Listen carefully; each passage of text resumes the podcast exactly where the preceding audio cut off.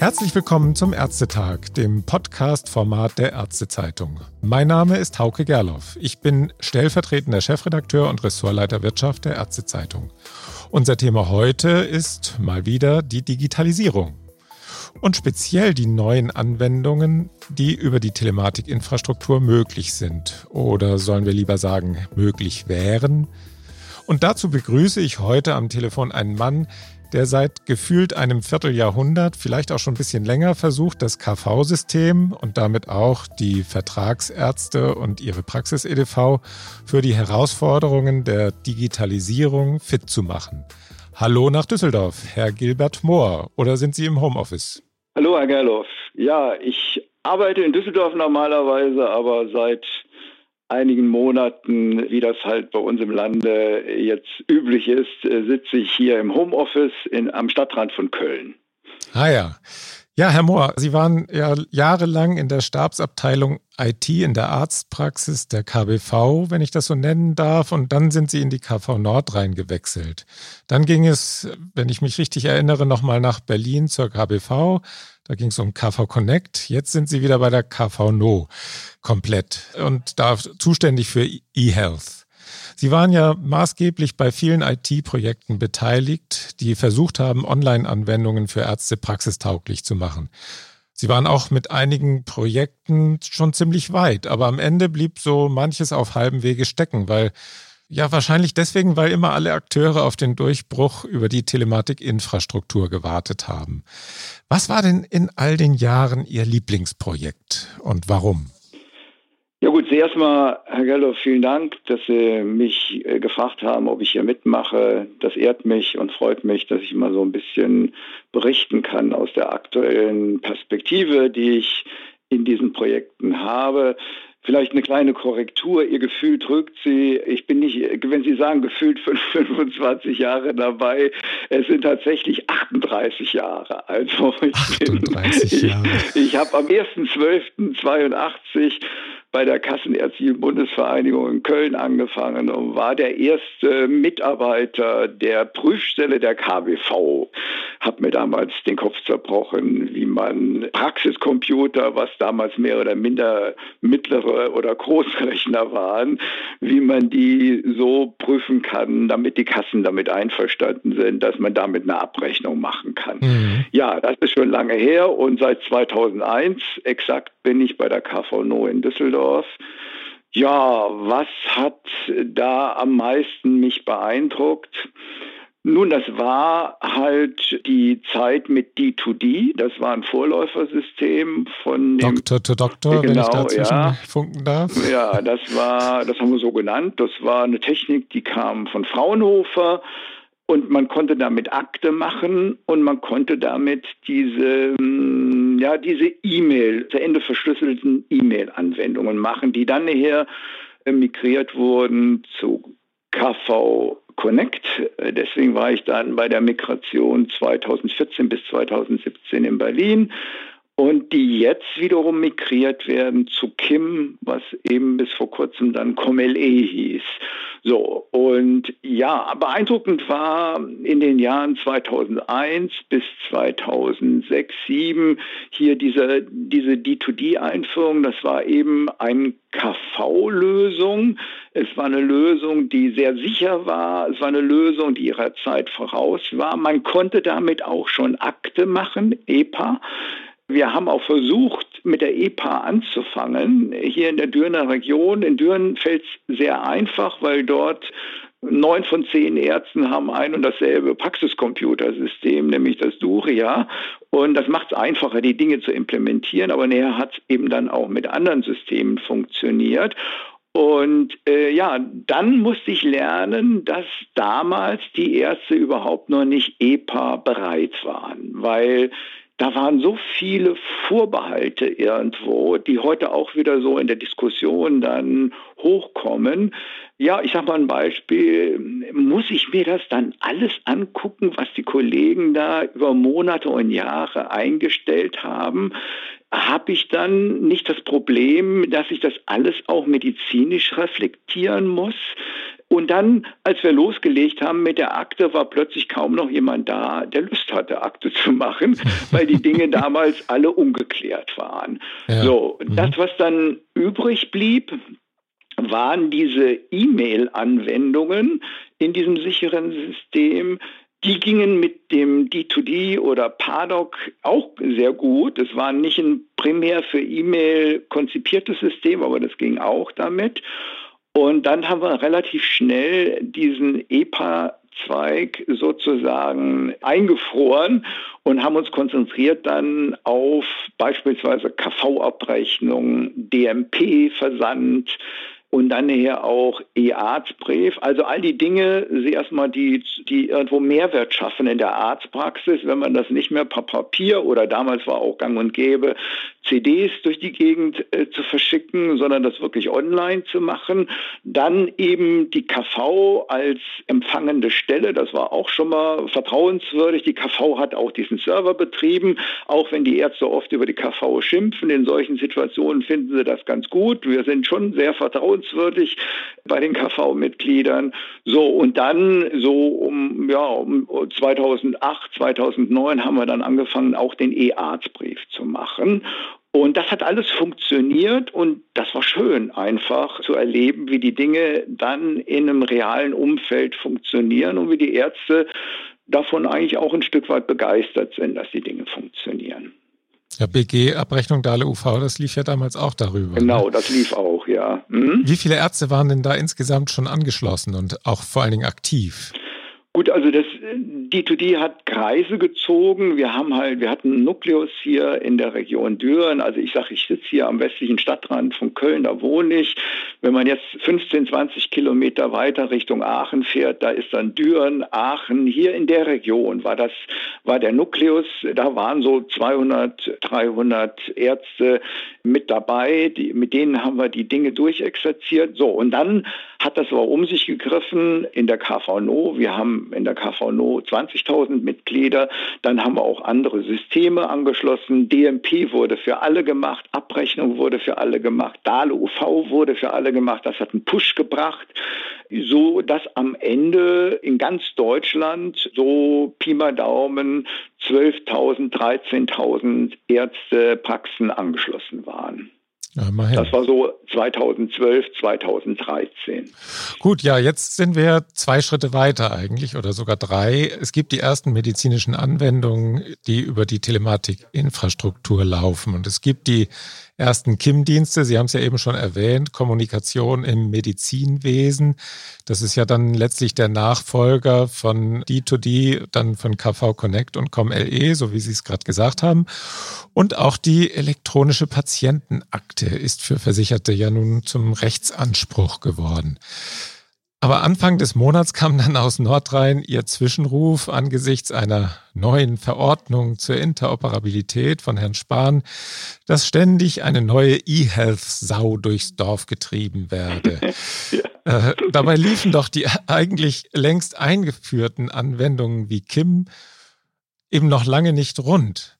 Vielleicht gehen wir einmal durch, was denn alles schon läuft oder laufen könnte über die Telematikinfrastruktur und vielleicht auch dann, woran es dann hängt. Fangen wir mal mit Kim an. Seit Sommer 2020, da wurde ja der Dienst der CompuGroup zuerst zugelassen, gibt es den ersten zugelassenen Anbieter. Inzwischen ist ja auch, sind einige dazugekommen, unter anderem ja auch die KBV. Wie ist denn da der Stand der Umsetzung? Haben Sie schon wieder den Stand erreicht der aktiven Anwender, den Sie hatten im Jahr 2012 bei D2D? Herr Gerloff, lassen Sie mich noch mal ein bisschen ausholen, weil Sie das eben angesprochen haben. Ja. Bevor ich Ihre Frage beantworte, ich werde das nicht machen wie die Politiker und das am Schluss vergessen. Sie dürfen mich auch gerne erinnern. Aber ähm, ich möchte mal ausholen, warum ich mich so ein bisschen despektierlich Anfang des Monats geäußert habe und Ihnen das auch zugeschickt habe. Ja, ich muss sagen, Herr Spahn mit, seinem, mit seinen kaskadenartigen Gesetzen hat mich vor drei Jahren begeistert und überzeugt, weil ich zum ersten Mal seit 12, 15 Jahren als jemand, der da so viel Herzblut investiert hat und so viel mitgewirkt hat, gesehen habe, dass da jemand ist an einer wichtigen Stelle, der das wirklich jetzt ernsthaft ans Fliegen bringen möchte. So, und von daher bin ich ein Fan eigentlich von ihm, wie er das gemacht hat. Und das hat sich dann auch in der weiteren Gesetzgebung niedergeschlagen und der, der, rote Faden ist irgendwo erkennbar. So, und dann bin ich irgendwo eingetaucht in diese Kim-Realität weil das eben mein, meine Domäne ist, diese Ende-zu-Ende verschlüsselnden E-Mail-Systeme im, im KV-System und habe mir das alles genauer angeguckt und erlebt das dann seit, ja, sagen wir mal, anderthalb, zwei Jahren.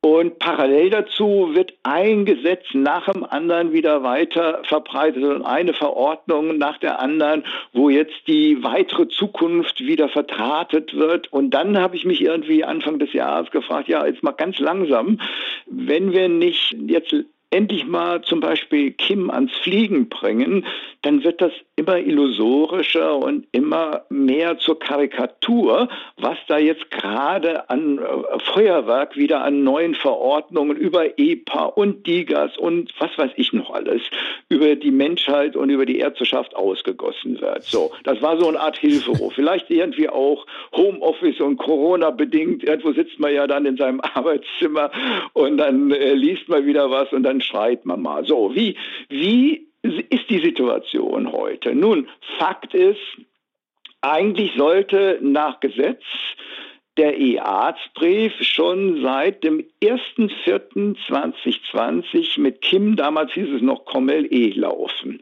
Man hat dann, ja, weil es eben wie immer Verzögerungen gab, das irgendwie so hingebogen, dass man sagte, dieser entsprechende Paragraph soll dann erst zum 1.7.2020 wirken. Ich meine, dem Paragraph, mir fällt, mir fällt jetzt gerade die Nummer nicht ein, das war glaube ich 291e oder F sowas, der Paragraph, der sozusagen der KBV und ihren Mitgliedern vorschreibt, dass der E-Arztbrief jetzt viel, viel besser vergütet wird als das Fax. Sie erinnern sich an, an diese Ausgangslage. Ja, genau, ähm, mhm. Wobei man dazu sagen muss, die Nutznießer oder die Schadenserdulder von dieser Regelung sind eigentlich nur die Versender, also die Fachärzte, die Arztbriefe versenden.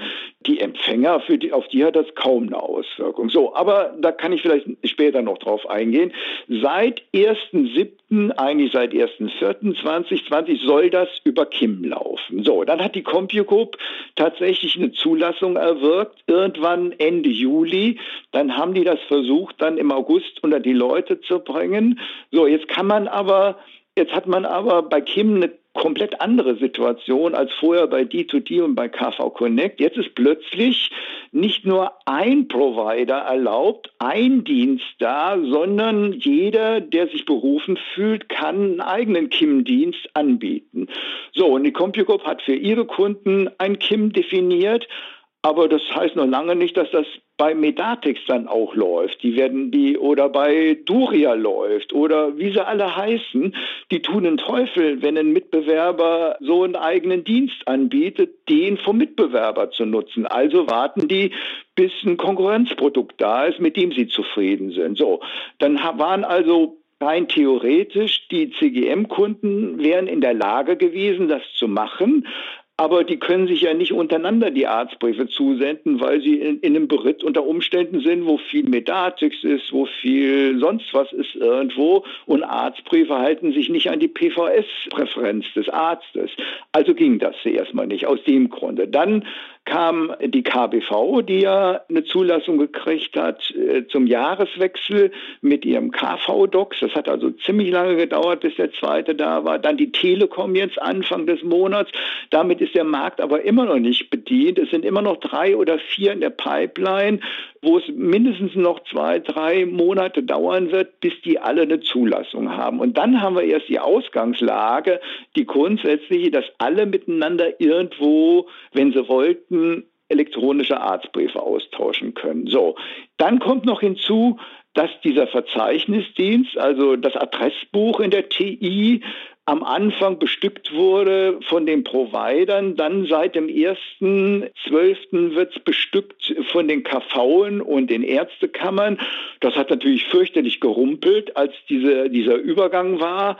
Das hat alles zwischenzeitlich hinten und vorne nicht funktioniert, mit der Folge, dass auch wenn man wollte, wenn man Kim anschließen wollte, man das gar nicht konnte, weil es Störungen in diesem Verzeichnisdienst gab. So, und jetzt in dieser Situation unseren Ärzten zu erklären, ich mache solche Veranstaltungen, warum sie sich jetzt Kim kaufen sollten, das erschließt sich denen gar nicht, zumal eben ganz viele von dem E-Arztbrief gar nicht betroffen sind von diesen Regelungen, nämlich alles, was nur Briefe empfängt, also beispielsweise Hausärzte. Die ganze Hausärzteschaft hat überhaupt kein Problem damit, dass da jetzt nach Gesetz die KBV das Fax sanktioniert, weil das hauptsächlich die Versender irgendwo sanktioniert. Und die lassen sich halt weiter Fax zusenden, bis irgendwo sie zu Kim gebracht werden. So. Aber Sie könnten doch eigentlich Honorar zumindest bekommen für jeden empfangenen Arztbrief 27 Cent oder was ja, ist das? also vorher gab es ja nur was für den Versender. Ist natürlich nicht die Welt das ist, damit. Das ist nicht die Killer-Applikation. Wir versuchen Arztbriefe über okay. TTT schon lange zu machen. Wir versuchen Arztbriefe über KV Connect zu machen. Sie müssen ein schlüssiges System haben, wo alle zu sagen, es ist ja auch nicht einfach, es ist ja, ist ja nicht so eine zentrale Stelle, die da auch helfen kann in der Anfangsphase, wo es, wo es ruckelt irgendwo, wenn Sie mal anfangen zu versenden, wenn Sie mal anfangen zu empfangen. Das muss schon in einer großen, flächendeckenden Ausgangslage irgendwo passieren. Also ja, ich sage okay. mal vereinfacht, der Arztbrief ist nicht die Killer-Applikation. Für Kim die Killer-Applikation ist die EAU und die hat eben auch, also die elektronische Arbeitsunfähigkeitsbescheinigung, ja. äh, erstmal für die Kassen und die hat auch den smarten Vorteil, dass sie die, die bisher ein bisschen reserviert zu der Sache stehen, nämlich die Hausärzte insbesondere betrifft. Ein Hausarzt ohne AU, der kann seine Praxis zumachen. Das funktioniert nicht. So. Da stand dann im Raum, 1.1. losgehen sollte mit Kim da steht sogar im Gesetz, dass das zum 1.1. losgehen sollte. Ja, dann war äh, vor dem Hintergrund dieser ganzen technischen Probleme, die ich eben geschildert habe, das aber unmöglich durchzusetzen. Und dann kam noch hinzu, dass dort auf der Empfangsseite die Krankenkassen sitzen und da ist auch unheimlich viel schiefgelaufen. Also beispielsweise haben sie viel zu spät angefangen mit den Inhaltsspezifikationen. Beispielsweise war am, steht im Gesetz nicht drin, dass das KIM sein soll, sondern über die TI und die mussten sich erstmal lange in langen Verhandlungsrunden auf dieses KIM dann einigen, dass das das Transportsystem gibt.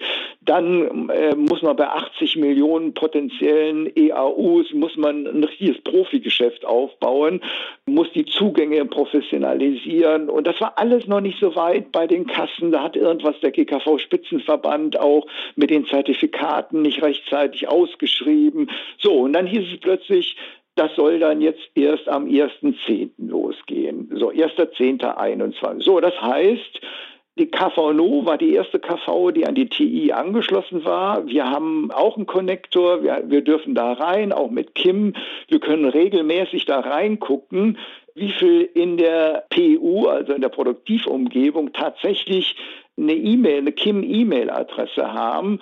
Im Januar, wir haben jetzt schon lange nicht mehr rein, im Januar waren es ungefähr 400. Das muss man sich mal 400. auf der Zunge zergehen lassen. 400 Adressen, wohlgemerkt über alle Leistungserbringerorganisationen hinweg. Im Gegensatz zu KV Connect, was ja nur für Ärzte und, und KV-Mitglieder war und Psychotherapeuten, ist ja KIM auch für Zahnärzte. KIM ist ja auch für Apotheker, für alle, die eben in der TI sind. Und das waren Ende Januar waren sage und schreibe 400 KIM-Adressen da drin. So, und das ist im Moment die Ausgangslage. Und deswegen habe ich mich ein bisschen aufgeregt über die, über die neueste Verordnung, über, ich weiß noch nicht mal, um was es geht, um EPA-Version 2.0 Gedönsrad. Und ja, wenn dann eben der Brot- und Butterjob noch nicht funktioniert, dann ist das alles ein bisschen schwierig an der Stelle. Also wir warten seit 15 Jahren darauf, dass die TI funktioniert. Jetzt haben wir seit Juli oder sagen wir mal seit Jahresanfang mit mehreren Anbietern jetzt etwas, was eigentlich funktionieren könnte. Und der Kanal bleibt aber trotzdem tot. Das ist ja doch ziemlich ja, also es, es verwirrt mich, sagen wir mal, als unabhängiger Beobachter. Es ist halt nicht so einfach, Herr Gerloff.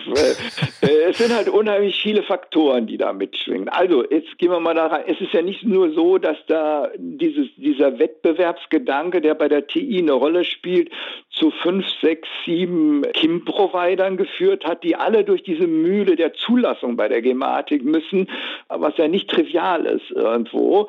Wir haben ja dann auch verschiedene Konnektoranbieter, die müssen ja dann auch ein passendes Update drauf spielen.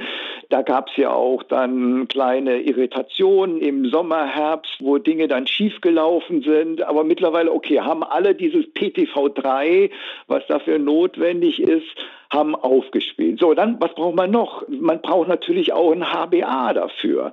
HBA der neuesten Generation ist G2. Es geht eigentlich auch mit G0. Also sind, äh, wenn ich kurz unterbrechen darf, eine Signaturkarte ja, also, für Ärzte. Genau, ja. Ne? Und ja. Äh, ja, wir hatten hier in Nordrhein ziemlich viele G0er. Mit denen funktioniert aber auch nicht alles, was eben mit dem G2 funktioniert.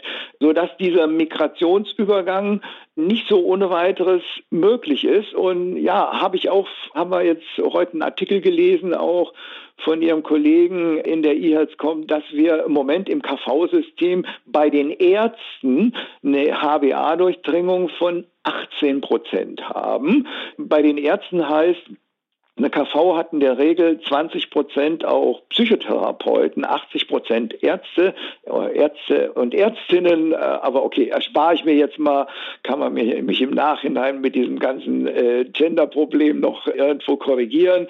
Ähm, 80 Prozent Ärzte, 20 Prozent Psychotherapeuten und diese, nun die Psychotherapeuten haben überhaupt noch keine HBAs, weil die Kammern überhaupt noch nicht in der Lage sind, die auszugeben. So.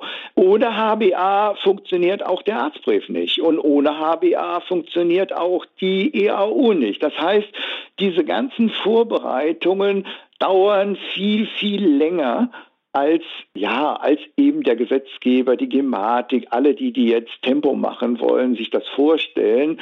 Ich sage nicht, dass das nicht funktionieren wird. Ich bin festen Überzeugung, das wird funktionieren, aber das zieht sich alles viel länger hin, als man das geplant hat. Dann kommen wir vielleicht gleich zur nächsten Anwendung, die auch mit dem neuen oder es ist ja gar nicht mehr der neue Connector PTV3 funktionieren sollte nämlich E-Medikationsplan und Notfalldatenmanagement. Die Ärzte haben ja immer gesagt, wir brauchen medizinische Anwendungen in der TI. Der Arztbrief, Kim, ist jetzt eine Sache, aber das Notfalldatenmanagement könnte ja, oder auch der Medikationsplan, das könnte ja einen sanften Einstieg in die, in die EPA bringen. Es gibt ja auch Honorar dafür, also äh, gut 15 Euro, wenn ich mich richtig erinnere, für, für NFDM, ja. Mhm. Für NFDM, genau, Notfalldatenmanagement. Aber man hört ziemlich wenig dazu. Haben denn in Nordrhein schon viele Ärzte Notfalldaten angelegt? Also das kriegen wir ja nicht mit. Das ist ja nicht irgendwo, äh, was wir mitkriegen, ist, wenn jemand einen Antrag stellt, wenn jemand die Voraussetzungen erfüllt hat, wohlgemerkt. Das heißt ja, ja noch lange nicht, dass er dann auch jeden Tag irgendwelche Notfalldaten umsetzt. Ja. Das kriege ich nicht mit, wie viele Datensätze da schon abgelegt wurden. Ich fürchte mal noch nicht so wahnsinnig viele. Auch da beißt sich auch wieder ein bisschen die Katze in den Schwanz, weil sie brauchen jetzt nochmal an der Stelle nochmal einen Player, den sie bei Kim nicht brauchen, nochmal zusätzlich, nämlich sie brauchen auch den Patienten, den Versicherten. Und der muss eine pinfähige Karte haben, ja, äh, die, oder die pinfähige Karte hat, aber der muss PIN haben. So, und das muss man beantragen. Das kommt nicht einfach so von der Kasse einem zugeflogen irgendwo. Ich gehöre zu einer Krankenkasse oder ich gehöre zu denjenigen, die bei der Krankenkasse immer vorne weg sind, was diese ganzen TI-Sachen betrifft. Okay, ich ist ja keine Reklame ich bin bei der TK, ich habe seit Jahren schon deren EGA-Frontend diese ähm, TK Safe, so heißt das. Die Gesundheitsakte. ja, genau. TK, und das genau. ist jetzt mhm. zum Jahresanfang umgestellt worden, dann zum EPA Frontend. Heißt immer noch TK Safe und vor dem Hintergrund habe ich dann auch, gab es dann ein Update und da musste ich nochmal authentifiziert und identifiziert werden, äh, elektronisch, das hat ziemlich gut funktioniert. Da habe ich übrigens dann auch mal so ein bisschen rumgeschrieben, habe mal was Positives auch berichtet, mache ich nämlich auch, wenn es wirklich funktioniert. So, und habe mir bei der Gelegenheit dann auch meine PIN bestellt und die kam dann auch ein paar Tage später. So, wenn jemand nicht so wie ich dann in diesem Metier vorne da dabei ist, der weiß gar nicht, was er machen muss, um so an, an die PIN ranzukommen. Erzählen Sie mal ne, einem ganz normalen Bürger, äh, ja, es gibt jetzt Notfalldatensatz, aber du musst dir jetzt irgendwo eine PIN besorgen. Und ja, ja viel und, Werbung dafür wird ja auch nicht gemacht, ne? Also kann man wirklich nicht sagen. Nee, es wird keine Werbung auch bei den Kassen gemacht, weil auf der anderen Seite die Kassen dann Angst haben, weil auch dafür dann PTV3 notwendig war, dafür, das musste dann auch alles von, ja, das kommt noch hinzu, von den Softwarehäusern muss das auch implementiert werden. Die haben so einen riesen Katalog im Moment an Aufgaben. So und Natürlich muss man dann auch sagen, das schlägt auch ganz viel bei Hausärzten nieder und die haben jetzt die letzten Monate auch noch ein paar andere Probleme in der Versorgung gehabt, beispielsweise Covid-19 und, und Corona und Impfen und was weiß ich nicht alles, was da jetzt gerade in unserem Land läuft. Und das interessiert die natürlich im Zweifel deutlich mehr als dann sich mit so einer Anwendung zu befassen. Und die Softwarehäuser müssen dann alle so eine NFDM-Anwendung ans Fliegen bringen, so eine EMP-Anwendung. Sie müssen sie zulassen, sie müssen sie anbieten, so. Und dann haben die Kassen sich wieder zurückgehalten, weil sie Angst hatten, wenn sie zu früh ihre Patienten losschicken, dann landen die bei Ärzten, die das noch gar nicht können. Und wenn dann so ein Patient, der sich mühevoll seine PIN beschafft hat, wenn der dann dreimal zu einem Arzt kommt, der sagt, nö, kenne ich nicht, habe ich nicht, muss er noch nicht mal sagen, will ich nicht, dann hat er auch keine Lust mehr, NFDM zu machen und dann ist das tot. So, also auch da ja, das wird irgendwann kommen, das wird irgendwann anlaufen, aber auch da sind die Vorlaufzeiten viel, viel länger, als man sich das irgendwo so in seinem konzeptionellen, planerischen Elfenbeinturm vorstellt. Ja, und dann was ich sagen muss, äh, was sicherlich nicht motivierend ist, diese besondere Anreiz über die Honorare bei NFTM, ja, ist okay. Aber was gar nicht motivierend ist, ist dann natürlich wieder das ins über übermorgen konzipiert wird, dass man jetzt schon sagt, die Patientenkurzakte in zwei Jahren löst die dann NFDM und EMP ab und dann ist das ein Bestandteil der EPA. Ja, irgendwie motiviert das keine Softwarehäuser, motiviert keine Ärzte und motiviert wahrscheinlich auch keine Patienten irgendwo, wenn ich weiß, dass das ohnehin eine Übergangslösung ist. Also das ist so im Moment die Situation an der Front. Mhm. Und dann kommen wir ja gleich zur nächsten Anwendung. Das ist die EPA. Da gibt es ja jetzt einen Rechtsanspruch. Sie hatten ja eben gesagt, Sie haben das Frontend schon bei sich auf Ihrem Rechner, aber mit dem Rechts... Nee, auf dem Handy, auf dem Handy, ja. Auf dem Handy, ja. okay. Aber mit dem Rechtsanspruch selbst können ja Versicherte eigentlich noch nicht viel anfangen, oder? Nee, also ich kann da jetzt eigene Daten, Befunde, die ich so habe, ich hätte, ich habe ja schon 30 Jahre Rücken und da habe ich auch eine Menge Bilder, die könnte ich da jetzt, wenn ich wollte, könnte ich die da hochziehen und so. Mache ich nicht. Ich denke, das muss irgendwie ein bisschen tagesaktueller sein. Ich könnte die letzten Arztbriefe da irgendwo scannen und dann da einstellen. Aber das nützt ja nur was, wenn ich sie meinem behandelnden Arzt dann auch, wenn das, wenn meine Behandlung dann unter verschiedenen Ärzten variiert, das kommt natürlich noch hinzu, wenn ich dem das überspielen könnte in seine EPA und so. Und da hapert es noch dran. Sie haben es, glaube ich, vorhin schon mal erwähnt. Ja, im Gesetz steht, dass wenn die Ärzte oder wenn die KV-Mitglieder, sage ich mal so, wenn die bis zum 1.7. das nicht anbieten ihren Patienten, dann werden sie noch zusätzlich äh, werden sie sanktioniert mit 1% Honorarabzug.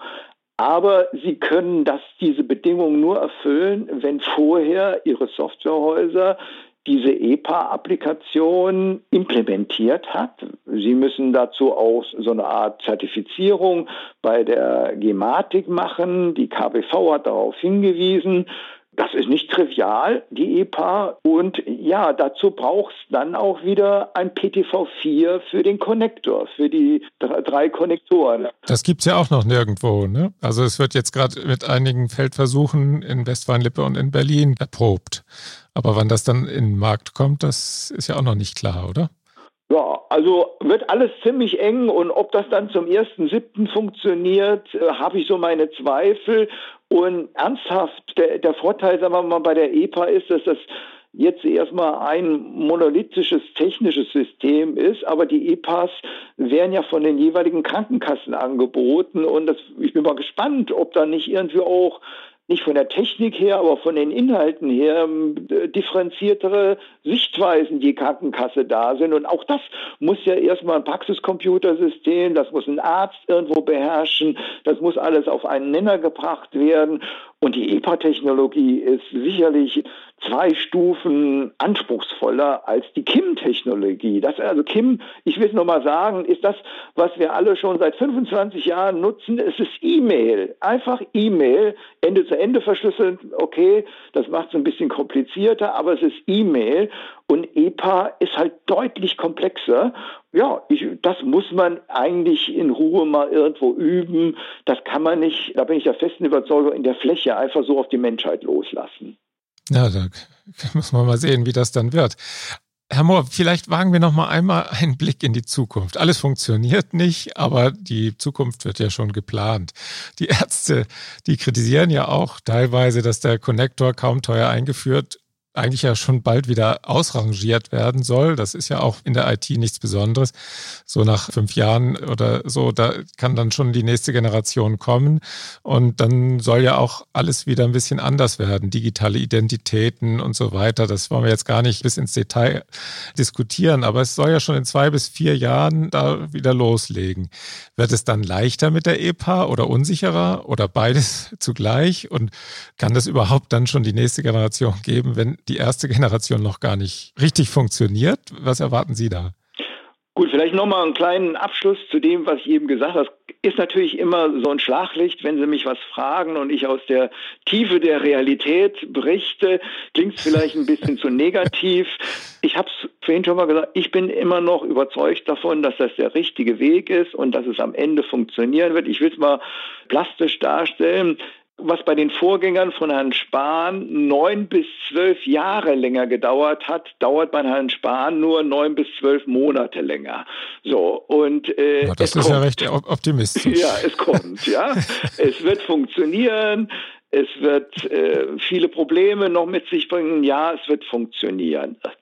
Ja, so. Mhm. Und jetzt kommt TI 2.0, ja, so wird das ja genannt. Genau. Das ist dann auch so ein bisschen festgeschrieben dann jetzt oder angedeutet in diesem DVP-MG, in diesem neuesten Gesetz, was als Kabinettsentwurf da liegt und äh, äh, tendenziell weg von Hardware hin zu Software. Ja, das ist alles noch nicht ausdiskutiert, aber ich kann es verstehen. Ich kann es verstehen, wenn ich mir die Diskussion der letzten Wochen und Monate angucke, die Konzeption der TI, wie wir sie heute haben, war unter den, unter den Rahmenbedingungen der Berater, die das vor 15 Jahren so konzipiert haben und gesagt haben, Hardware ist gut, ist besser als Software. Komponenten dezentral irgendwo zu haben, in Hardware eingebettet, ist ist besser als irgendwo auf dem Datenträger, wo man das schneller irgendwo kompromittieren kann. Die, damals gab es zwar Handys, es gab aber noch keine Smartphones. Das hat sich kolossal alles in eine andere Richtung entwickelt. Ich muss nicht mehr meine EPA auf dem PC mehr angucken, sondern ich habe eine App dafür bei der TK. Das finde ich klasse. Ich mache eine Identifizierung über eine Kamera von meinem Handy. Da geht es ja schon in die Richtung. Äh, da gibt es auch Kritik von Datenschützern, aber das ist meines Erachtens nicht aufzuhalten.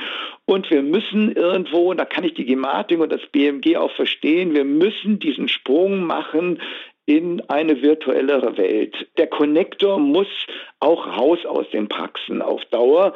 Das ist archaisch irgendwo. Es muss hin zu solchen digitalen Identitäten, auch wenn Sie, wenn Sie sich angucken, was in, rund um den Globus läuft. Es muss näher irgendwo ans Internet ran, ohne selbst im Internet zu sein.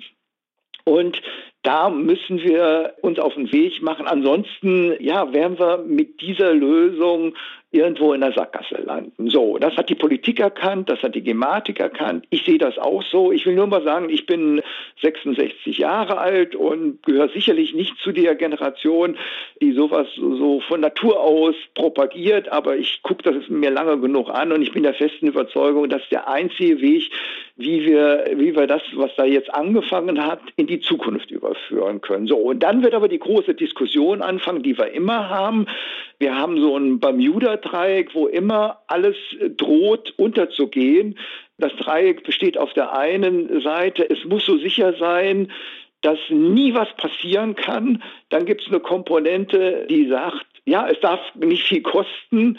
Und eine dritte Komponente, es muss irgendwie auch noch händelbar sein und praktisch sein, dass es nicht irgendwo so zu aufwendig ist. Und da muss man einen Kompromiss finden und da muss man ein bisschen weg von der totalen Sicherheit irgendwo. Das sehen wir ja auch in der momentanen Diskussion, die wir draußen haben in der Pandemie. Totale Sicherheit heißt, dass man IT, dass man digitale Anwendungen, dass die einfach in die Irre gehen. Das funktioniert nicht. Sie können nicht mit totaler Sicherheit diese Dinge organisieren. Und ich bin der festen Überzeugung, wir müssen da ein Stück weit von runterkommen. Wir müssen an der Stelle ein bisschen kompromissbereiter werden, ohne dass das so kritisch wird, dass wir alle Gefahr laufen, dass unsere Daten irgendwo im Darknet stehen. Aber ich bin sicher, da gibt es Wege und ich bin da auch optimistisch. Vielleicht als allerletzte Frage. Sie haben ja eben gesagt, unter Sparen dauert das, was vorher neun bis zwölf Jahre gedauert hat, nun nur noch neun bis zwölf Monate. Länger, länger als geplant, jetzt, ja, wohlgemerkt, ja. ja, ja, länger als geplant. Aber ja. jetzt haben wir ja im September Wahlen. Also es kann ja sein, dass Herr Spahn dann einen ganz anderen Job bekommt in einer Regierung oder vielleicht auch, dass es eine andere Regierung gibt. Das wissen wir ja gar nicht. Glauben Sie dann, dass die EPA dann am Ende vielleicht dann doch erst 2030 in Deutschland kommt oder sind Sie da optimistischer? Nö, da bin ich optimistischer. Also wenn man sich anguckt, die ganze Gesetzgebung der letzten drei Jahre, die er eben angestoßen hat mit seinen Leuten, das ist ja mittlerweile, das waren ja vier große E-Health-Gesetze. Und davor war schon unter dem Vorgänger schon ein E-Health-Gesetz. Also das lässt sich nicht mehr wegdefinieren. Auch wenn da jetzt Parteien an die Regierung kämen, die ganz in einem anderen Spektrum auf der Oppositionsseite sind. Das können sie nicht einfach irgendwie von heute auf morgen wieder wegmachen. Und die, das Gesundheitswesen ist ja auch verdrahtet mittlerweile mit der TI. Also da geht es meines Erachtens dann nur nochmal um Nuancen. Es geht um so eine Diskussion, wie weit gehen wir dann mit der Virtualisierung. Aber ich glaube nicht mehr, das hat Herr Spahn geschafft, dass man, sagen wir mal, seine Spuren, die er jetzt die letzten dreieinhalb Jahre hinterlassen hat, dass man das nochmal irgendwo wegdefinieren könnte, auch wenn man das will. Gut, ja, vielen Dank, Herr Mohr. Wir bleiben da sicher am Ball. Vielleicht sprechen wir uns ja dann nochmal, wenn dann die EPA tatsächlich läuft und ja, die Gelegenheiten ergeben sich und Sie blicken auf eine lange Zeit zurück und können das immer sehr schön einordnen. Vielen Dank für das Gespräch, Herr Mohr. Ja, gerne. Auch Ihnen vielen Dank. Ja, alles Gute. Tschüss.